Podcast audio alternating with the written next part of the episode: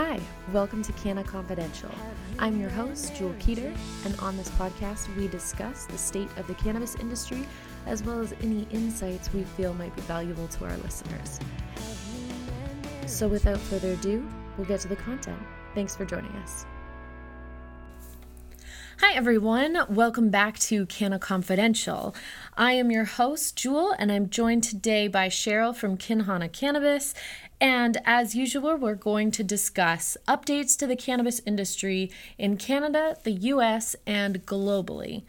Today, we're going to kick it off with an article about how the tide is coming for medical cannabis. And this is an article from DW.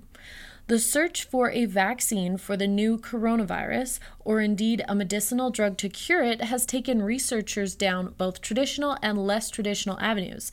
They have looked at existing drug candidates, one that was originally developed to treat Ebola, one of the candidates that has been considered for a coronavirus vaccine was originally developed for cancer immunology. There's a study out of France that suggests nicotine, typically ingested via the often lethal pastime of smoking, may protect people against the novel coronavirus, itself a potentially fatal lung infection. And now, preliminary research is emerging out of Canada that certain strains of the psychoactive drug cannabis may also increase resistance to the coronavirus. If the study, which has not yet been peer reviewed, can be verified, it would appear that cannabis works in a similar way to nicotine. The results on COVID 19 came from our studies on arthritis, Crohn's disease, cancer, and others, and this is according to Dr. Igor Kovalchuk, a professor of biological science at the University of Lethbridge, in an email to DW. Some in the science community say medicinal cannabis may help to treat a range of conditions from nausea to dementia. But medicinal cannabis is not the same as what you might call recreational cannabis. Those more common, or quote, garden varieties of cannabis, are known for their THC content. That obviously is the main psychoactive agent in the drug. The Alberta based researchers, meanwhile, have focused on strains of the plant uh, cannabis sativa that are high in anti inflammatory cannabinoid CBD, one of the other main chemicals in cannabis. They have developed over 800 new cannabis sativa variants with high levels of CBD and identified 13 extracts which they say modulate ACE2 levels in those human gateways. And ACE2 levels are the receptors that are where the coronavirus gets picked up by the human body from these ACE2 receptors. Another quote uh, from DW Our varieties are high in CBD or have a balanced CBD THC content because you can give a higher dose and people will not be impaired by the psychoactive effects of just high THC. So, from that study, there's a few things I want to address. First of all, most people who are familiar with cannabis are already aware of the whole plant effect that comes with a balance between THC and CBD, as well as the other cannabinoids. But that's really what this article is discussing is that they are under the impression that plants that are high in CBD of the sativa strain or a balance of CBD and THC are effectively inhibiting those ACE2 receptors or ACE2 receptors so that the novel coronavirus can never implant itself in the receptor to begin with, effectively creating an immunity to the virus. Now, as it said, this article has not been peer reviewed, and this is just one study, but it's very encouraging to see a plant that we all either love very dearly or have grown to love see it do something so miraculous for the situation that's currently facing the world. It's an amazing plant, and, and I would be very interested to see the uh, the extended version of this after it's peer reviewed. Or a secondary study that where they repeat the process and see if they can duplicate the effect. I think there are a lot of um, researchers and scientists working on this exact problem. It's going to be interesting to see how it plays out. And wouldn't it be incredible to bypass a vaccine completely and just have people taking a certain amount of yes. CBD or CBD THC blend so that so that people who like children for example that or young people that you want to be immune to it but don't necessarily want to have any psychoactive effects. It's nice to know that you don't have to have the psychoactive effect to essentially get quote unquote immunity. Immunity yeah yeah. I'd like to tell you tell you about a an article that I read this week from a magazine called Kitchen Toke. And I'm not sure if it's a, mag- a magazine or a periodical, but Kitchen Toke nonetheless. Edibles in the Canadian market have become mainstream, and more than a quarter of the population has consumed cannabis in edible form in the last three months. And the feeling is that this will only increase now that people don't have to make them at home or purchase them from illegal sources. The article goes on to explain that the downside is that people may overconsume, thinking that the cannabis isn't working yet. Another downside is that underage persons or pets could potentially use the cannabis treats, not knowing that the treats are infused. The best defense is to purchase from a reputable source. Reputable sources are highly regulated and produced in factories where they're supposed to be free from contamination and come with warning labels. I think beyond just a warning label is the childproof packaging. Yes. And I know that, you know, uh, um, the standard pharmaceutical pill bottle isn't something you could necessarily put all forms of edible in, but let's say you were drinking infused tea or gummies. Those can definitely be put in a child resistant packaging.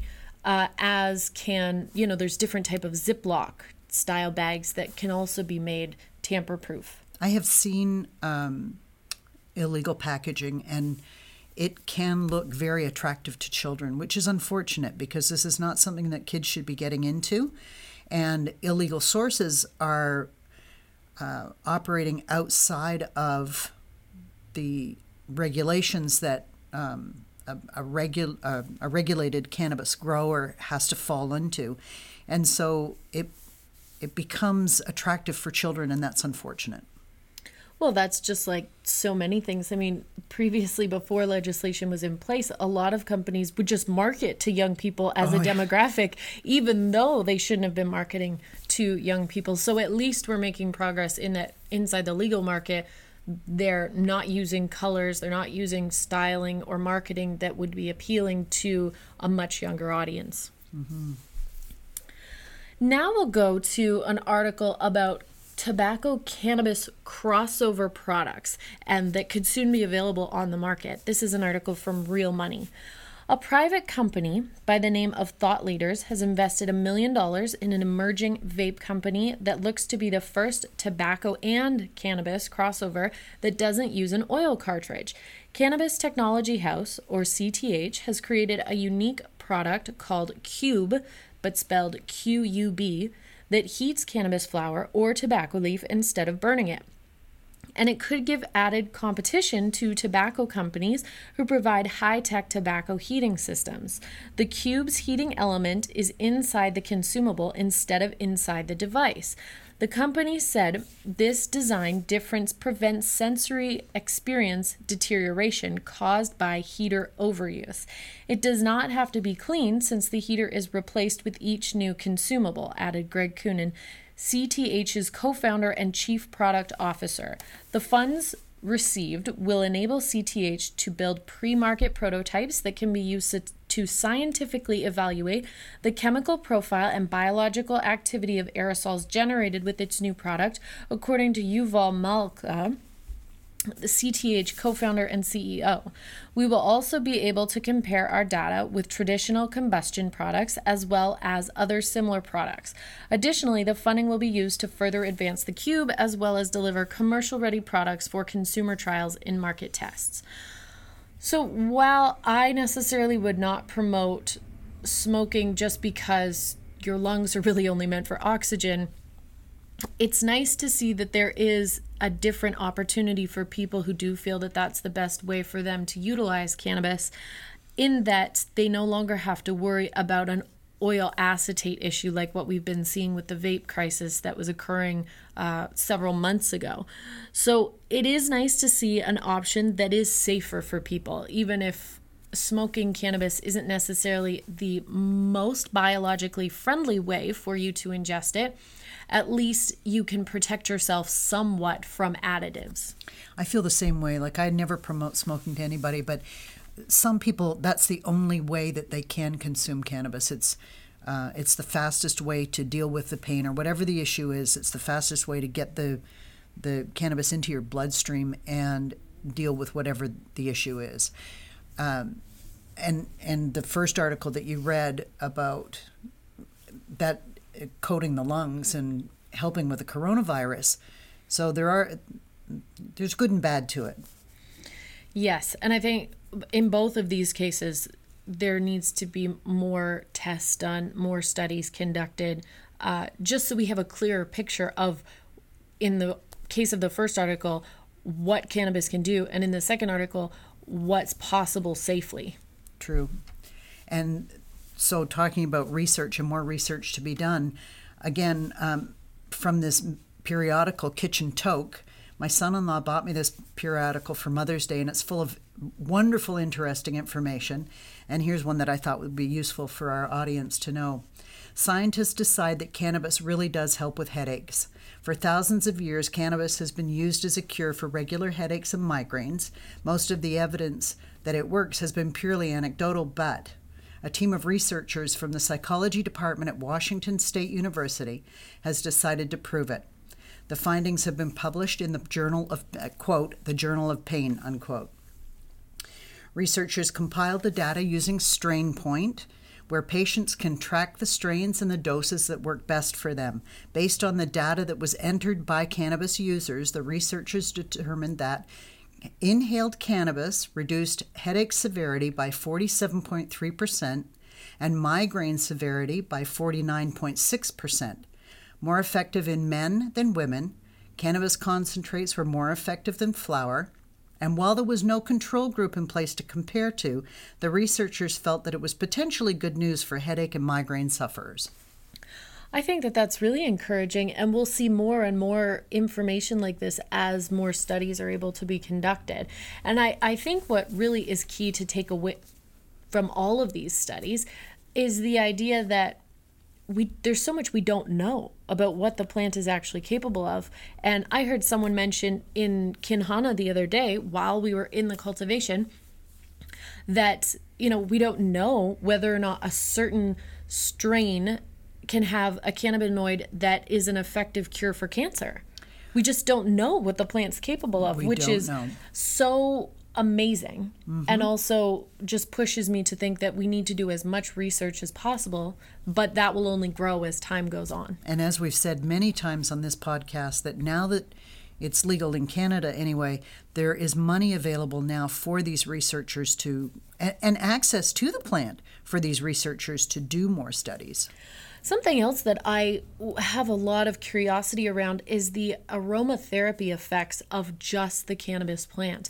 And that's something we haven't talked about, but I would definitely be interested to know because as we were in the cultivation and as the plants get to a certain point, obviously when they're small, there's not a lot of scent there. But as they get bigger, they start to take on that more adult profile where they do have the scent that most people associate with cannabis.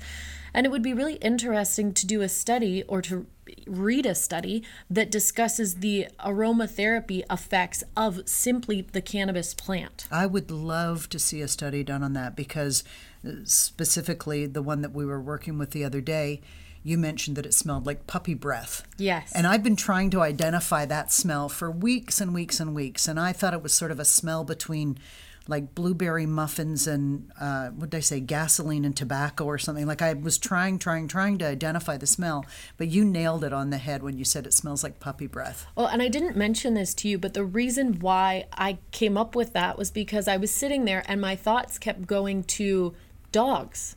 Like I was thinking about dogs and I was like, why would I be in the cultivation thinking about dogs? And I started to realize that it was a scent activated thought that I was having and that's when it occurred to me that it smells just like puppy's breath. And that's what I'm talking about. Like if we had some studies that showed what the aromatherapy effects of just the same way that that lavender has terpenes and has its own terp profile, we know that cannabis does as well, but we just haven't seen any research about simply the positive hopefully potentially effects of cannabis aromatherapy. So now we'll move into the US. And uh, our first article is regarding Missouri lawmakers' unconventional fight for marijuana legalization. And this is an article from Benzinga. As the year is unfolding and the November election ballot is approaching, marijuana legalization advocates are making a last ditch effort to fight for their cause. One GOP Missouri lawmaker decided to stir things up a bit by propo- proposing a rather unorthodox idea on a Missouri House of Representatives Thursday session. Representative Andrew McDaniel introduced an argument to a health care bill requesting members of the House to include consuming marijuana in their legislative activities. The amendment determined that members of the Missouri House shall consume a substantial dose of medicinal marijuana to prior to entering the chamber or voting on any legislation. McDaniel told Marijuana Moment that his intention was to get everyone to chill out and take and get a little chuckle out of all the members of the House, considering members are feeling overwhelmed with current health care legislation that has, quote, a whole bunch of crap attached to it. Despite some yes votes, reporter Tynan Stewart heard from the chamber McDaniel was beaten in a voice vote. He said he did it, quote, just for fun and to get members to pay attention. However, the intent behind the controversial amendment was a creation of more far reaching legislation than the bill SB 580, giving registered cannabis patients protection from disclosing their registration to the federal government. McDaniel has a history of being liberal on the issue, considering he promoted a bill that became a foundation for medical marijuana measures voters approved later that year. Out of three initiatives, and the only one approved on the 2018 ballot. It gave physicians the freedom to treat their patients with medical cannabis for conditions they see fit. Unfortunately, the state's activists ended this year's marijuana legislation campaign early due to the coronavirus outbreak. So what's interesting about that is the fact that and and I do really dislike this and I'm just going to come right out and say it. I don't like it when people use cannabis as a joke, like a way to lighten the mood because it it adds to the stigma. Like to say, oh, we should just have some cannabis and chill out. And giggle. Yeah, yeah, like it it takes away from the importance of what cannabis is as a medicine for a lot of people. And I think that it's really important to acknowledge that while also acknowledge that he has done a lot of things for cannabis, Andrew McDaniel from Missouri in terms of helping get legalization there rolling. But at the same time, it's not something that should be um, made to be a joke because it's not for a lot of people. Yeah, some people would find that find the humor in that, and and that's acceptable. But like you said, there are a lot of people that it's a it's a very serious medical need and not to be trifled with. Oh, I think what I'm really trying to convey is when you're trying to sway the tide in a place like Missouri, where people aren't necessarily as liberally minded when it comes to cannabis, making jokes about it in the legislative community is probably not the best way to advance uh, the agenda. Correct. And while you're talking about legalizing and, and uh, advancing cannabis through governmental uh, policy, Joe Biden announced that he is going to campaign to legalize marijuana, and it's felt, at least by Politico, where I found this information, that he will swing votes that way. Uh, the former vice president's opposition to fully leg- legalizing marijuana is well known, but on the campaign trail in New Hampshire this week, he appeared to change his position uh, a direct quote. I think it's at the point where it has to be basically legalized, end quote, he said on Tuesday uh, in a recording that was obtained by Politico. Marijuana legalization advocate Don Murphy of the Marijuana Policy Project approached Biden at a campaign event uh, last week and asked about the candidate's hawkish cannabis policy in the recording, Biden restated his cannabis plan, which would decriminalize cannabis, expunge some cannabis related records, and make cannabis legal and create opportunities for more research, adding twice that he does not believe cannabis is a gateway drug. He then thinks that cannabis needs to be basically legalized. But Biden wouldn't be willing to legalize marijuana right away, unlike other 2020 contenders.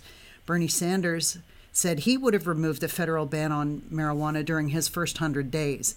Biden, however, remained firm that he wants scientific research to support his decision, saying that he's not prepared to legalize as long as there are serious medical people saying that we should determine what side effects would occur. So it, it's almost like he's got a leg on both sides, trying to win votes on the people that want it legalized because it looks like he's going to, but he's also staying on the side of the Bible Belt saying, well, I'm not sure. So it, it looks like he's just trying to win votes. And I think that that could be a lot of it because he hasn't given a timeline for when this would actually take place. I mean, there have been several, several studies done out of Israel and Canada where cannabis, for purposes of study, is an option. And they have shown the benefits of cannabis. So there is solid scientific evidence. And I, I would question what he means exactly when he refers to people in the scientific community stating that there's reasons for not legalizing. Do those people have an alternative agenda? Are they maybe uh, in in some sort of partnership with a pharmaceutical company or are they the sort of doctor who benefits from a certain amount of prescribing pharmaceuticals throughout the year. I just think that that is a really loaded statement to make about yes, he's playing both sides of the coin, but it, that is a really loaded statement to say that some medical professionals, how do you put stock in one medical professional over another? And again, I think that's just a political platform where if the vote swings this way, he can say, well, that's what I was saying all along. Or if the vote swings the other way, he can lean on that leg and go, well, I told you that's exactly what I was looking at too, and, and want to agree with whatever that is. You can, I mean, let's face it, you can always find uh, a research paper or medical professionals that will agree with you no matter which, which way you're going to lean. And that's probably it. It was probably a very well crafted paragraph that a speechwriter or someone on his campaign team crafted regarding cannabis policy so, so that, that, he could go either way. Yes. Yeah. Yes. So now we'll go to uh, another article, also from Benzinga, and this is regarding COVID and marijuana legalization again, but from the perspective of the lens of history. The Great Depression and the need for tax revenue to fund the New Deal ended prohibition in 1933. The economic fallout from the COVID crisis, according to some experts, could result in a quote, new New Deal. And Senator Ed Markey, Democrat of Massachusetts, said recently that 2021 would be likened to 1933 and have a FDR moment. Just as the first FDR moment included the re legalization of alcohol, there are indications that the next may include the legalization of marijuana. The COVID 19 crisis has again highlighted fundamental tensions in marijuana law and policy in the U.S. Several states have declared marijuana businesses, quote, essential and therefore exempt from mandatory shutdown orders. But at the same time, marijuana businesses are ineligible for the CARES Act relief because of a small business administration policy which prohibits assistance to all marijuana businesses because they operate in violation of federal law. This apparent incongruity has sparked renewed congressional interest in marijuana reform. On April 17th, a bipartisan group of 34 members of the House of Representatives wrote to Speaker Nancy Pelosi, Democrat California, and Minority Leader Kevin McCarthy, Republican California, urging that state legal cannabis businesses and their employees be covered by the next COVID 19 relief bill. On April 22nd, 10 Democratic senators sent a similar letter to Majority Leader Mitch McConnell, Republican Kentucky, and Democratic Leader Charles Schumer, Democrat New York. On April 23rd, Representative Earl Blumenauer, Democrat of Oregon, introduced the Emergency Cannabis Small Business Health and Safety Act, which would allow marijuana businesses to become eligible for CARES Act funding. The bill has attracted 16 bipartisan co sponsors. The debate has also drawn attention to the industry's role in the U.S. economy. For, for example, the April 17th House letter claimed that the state legal cannabis industry is a major contributor to the U.S. economy and workforce, employing over 240,000 workers across 33 states and four territories, and generating 1.9 billion in state and local taxes in 2019. Given the economic potential, some governors are already looking to legalize marijuana and the anticipated tax revenue to help their states recover. This article pretty much speaks for itself in the sense that cannabis could be the saving grace to pull the US out of another deep recession like the depression that the New Deal uh, rectified when they canceled prohibition and started taxing alcohol because people were getting it anyway and the government might as well get their cut and then everybody benefits from it in terms of the economy. While doing the research for today's podcast, I read an article that I almost put into my uh, list of things that I wanted to talk about today, where a governor in Texas felt that by legalizing cannabis, they could save their entire economy for the entire state. And how like there's really not a case to be made for how that wouldn't be true. You can make cases for cannabis in how it's it could be deemed quote a gateway drug but that's mostly because of how it's been presented to society and the perspective that people have been taught to hold about it. Uh, or you can make the case that you know what if children get access to it? Or you can make the case that uh, you know maybe it'll cause citizens to be more lazy or whatever. You can make all kinds of cases that you want to. The one case that cannot be made is that it wouldn't have a massive positive influx of cash on the tax revenue. How true. And and let's face it i mean people are accessing it anyway. The same way with alcohol and prohibition people are accessing it anyway. So the government might as well just go ahead and legalize it and let let it be created, grown, and produced, uh, processed in a facility where it's safe to be done. And let people get educated about it. Yeah. You know, education is the kind of thing that destigmatizes, that helps people grow, that encourages forward progression of a community and a society and the world, and to prevent people from having access, as you stated in the article from last week about lack of medical studies that are being done on cannabis because there's not enough of it to go around legally.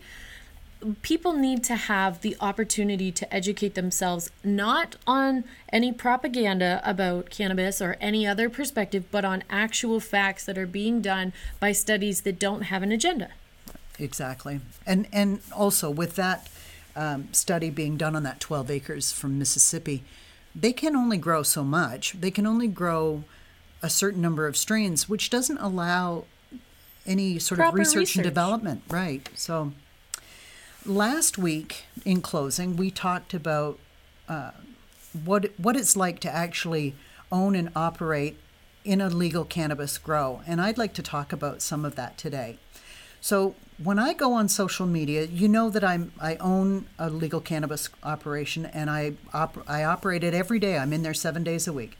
When I go on social media, Instagram, Facebook, etc., where I didn't think it was such a big deal before, I do now. I see other grows, maybe legal and maybe not, sharing photos of the progress of their of their bud and perhaps the quality. You know, people love to take pictures where they zero right in on the the terpenes of a bud. Uh, one of the things that I personally look at when I'm looking at those pictures, I look beyond the bud and I look at the cleanliness of the overall operation.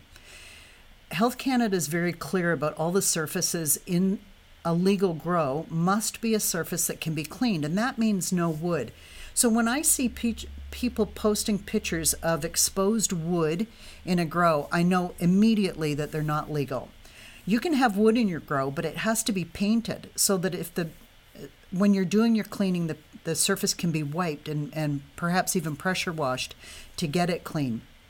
And that's that's only if the surface is exposed to the cannabis. So using two by fours to construct your facility behind walls, behind drywall or, or the um, the reinforced fiberglass protective coating that you can use, that's fine. But you can't have bare wood for shelving or your table bases Another thing that I look at is whether the employees are wearing gloves and masks, scrubs, and the proper footwear. And this can be challenging because of the virus to obtain the protective gear. But growing medicine for people requires a certain level of hygiene that you just cannot skip over. And this is especially true for edibles.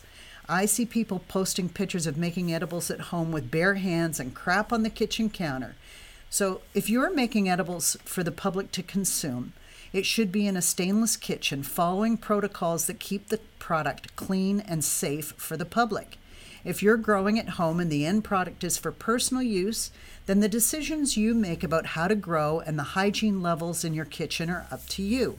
But rest assured, if you're buying from a legal operator, we wear gloves, masks, scrubs, change footwear to go into the grow area. We follow protocols for hygiene that are approved by Health Canada to make sure the product you purchase has been grown and processed in a very clean environment there are a couple things that I want to touch on there. So the wood, the reason that wood can't be used is because it's a porous surface. And if you've ever watched, you know, just for example, an HGTV show where they rip the drywall off and the wood is rotting underneath the floor, or even not rotting, but it has like spores of mold, little black spots on the wood. That's exactly why you can't be using it because cannabis is the kind of plant that has to have a certain amount of humidity in the, the environment for it to thrive. And when you introduce humidity into a cultivation where there's plants growing and, and moisture in the air and soil, you have to be able to control things like mold and having porous surfaces where liquid can get in there and then start to fester is that's why you can't have wood in a grow like this and why you really need to be using I mean, in the best case scenario, it would be steel. You would have you know medical stainless steel tables to do your work surface work on and the plants would be encased in steel tables and there would be obviously reducing plastic for the sake of the environment is a, is very important and should be done wherever possible and wherever you can substitute a longer term use for something like stainless steel instead of plastic, obviously that would be the most ideal. Uh, but wood is just really not an option unless it's been coated with a, a, an epoxy sort of paint that keeps it from being porous at all.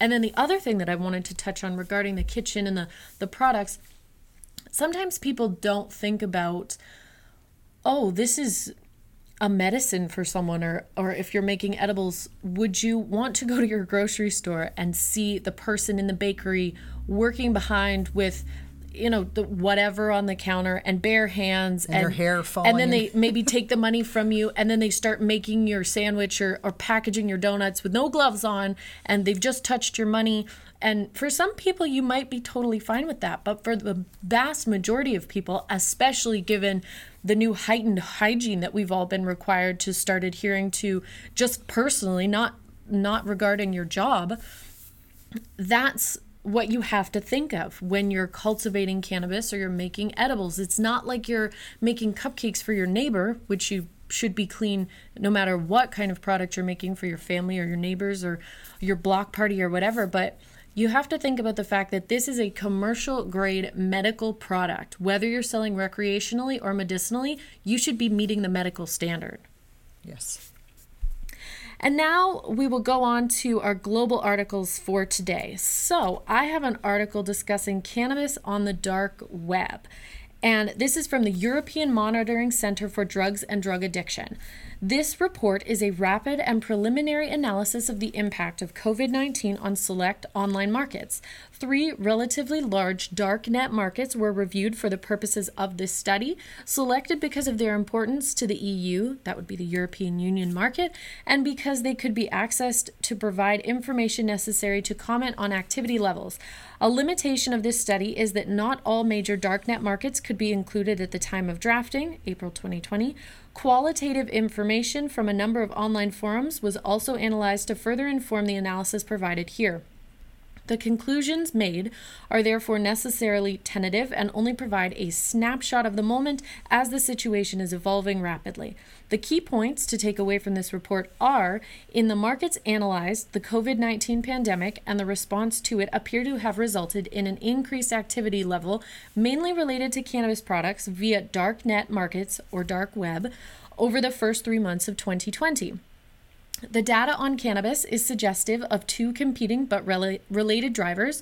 Those buying volumes of cannabis for physical resale have reduced their activities, anticipating resale may be more difficult due to social distancing measures. At the same time, established buyers or possibly new buyers who are seeking cannabis for personal use or for use among their social network are increasing their activities on the market. Cannabis prices appear to be decreasing for large volume purchases but staying stable at mid and lower volumes. When considered together, the processes at different ends of the market may explain the discrepancy between the rising number of sales over time but diminished revenue. Referrals to encrypted messenger services also appear to be growing. If vendors and buyers switch to this type of technology, activities will not be visible through current darknet monitoring and interdiction will be more challenging. There appears to be a decline in demand for drugs commonly used at large social events. In the markets analyzed, drug sales appeared to originate primarily from the United Kingdom and Germany. However, the Netherlands is frequently cited as a source of some of the drugs on offer. The estimated value of cannabis products sold via Cannazon, a market devoted to cannabis products exclusively, reached approximately 4.3 million euros between January and March 2020, representing a volume of 1.6 metric tons. Some vendors appear to be trying to maintain consumer confidence by informing buyers that they are operating in a quote business as usual mode. Some have reacted to reduced demand by trying to stimulate sales using marketing techniques such as introducing discounts and lower minimum order quantities.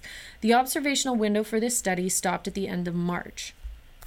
So, what that very intense study is discussing is the fact that people are purchasing cannabis from the dark web or the dark net. And that ties in so precisely with what we were just talking about about what kind of quality you can or cannot expect from a non licensed illegal producer. You have no idea when you purchase something from the dark web. If the purchase person that you're buying from also just sold some kidneys and organs on the black web to someone else, you have absolutely no idea who you're buying from, what that product has come into contact with, and the I don't that's not even the point. The point is that to protect citizens governments need to legalize and they need to do it in a way where people can have access to things that they're already seeking in a safe environment. So, people are at risk by purchasing things like cannabis on the dark web where you have no idea what you're getting or who you're getting it from or what it could be laced with or what it's come into contact with previously and that's not protecting your citizens and that's why legalization should be enacted because we know that cannabis is not any more dangerous than alcohol. And for that case, then legalization should be expanded as soon as possible to protect people. If for nothing else, to protect them from themselves while they try and access what they feel they so desperately need. Desperately, or just, you know, as a day to day usage. I, I, I agree with you completely on everything you said that when you know who your grower is. There, I mean, you should know your grower. I, I think you should know your grower, and your grower should know you. It should be craft, it should be grown in small batches, it should be in a controlled environment, in a legal, safe, clean space. And it's less about you know, I know that people like to purchase from the people that they've been buying from whatever for a long time. And that's not what I'm trying to say, that you should only buy from legal sources. Obviously, I think you should because of the standards that are in place, but I understand that you may have a grower that you trust. That's not what I'm talking about here. What I'm talking about here is the consumer being taken advantage of by someone supplying something that the consumer wants and they're willing to go to great lengths to access. And that in itself sets them up to be at a disadvantage the consumer. It sets the consumer up to be at a disadvantage because the seller knows that they can set higher prices, they can deliver crappy products, and the buyer is going to buy it either way. Because they're desperate. And that's unfortunate that people get taken advantage of that way. It is, and and it doesn't have to be that way. It doesn't have to be that way at all. It's certainly not that way in Canada. It's not that way in California. Uh, New Zealand is doing their part to legalize, so soon it will be accessible there. People want access to it because they feel that they have been misled by an agenda that has been pushed as a quote war on drugs, and cannabis got pulled into that quote war on drugs. And that's why people are seeking it out because they believe that it is the medicine and the product that they need And people should be allowed to make that choice. Well, for so many, it is the product and the medicine they need. And they should be able to access Absolutely. it safely and in a way that they can feel good that it was grown by someone who wasn't exclusively profit driven, but that actually cares about the quality of what they're producing in a way that it's going to be the most beneficial for the patient or I know the from client. I know for our my specific grow, it's it's a a responsibility that you feel to produce the top quality product that you can possibly do. Absolutely. So, thank you for joining us for this week. We got several emails from people who listened to the show and had questions or just wanted to reach out and say how much they enjoyed it.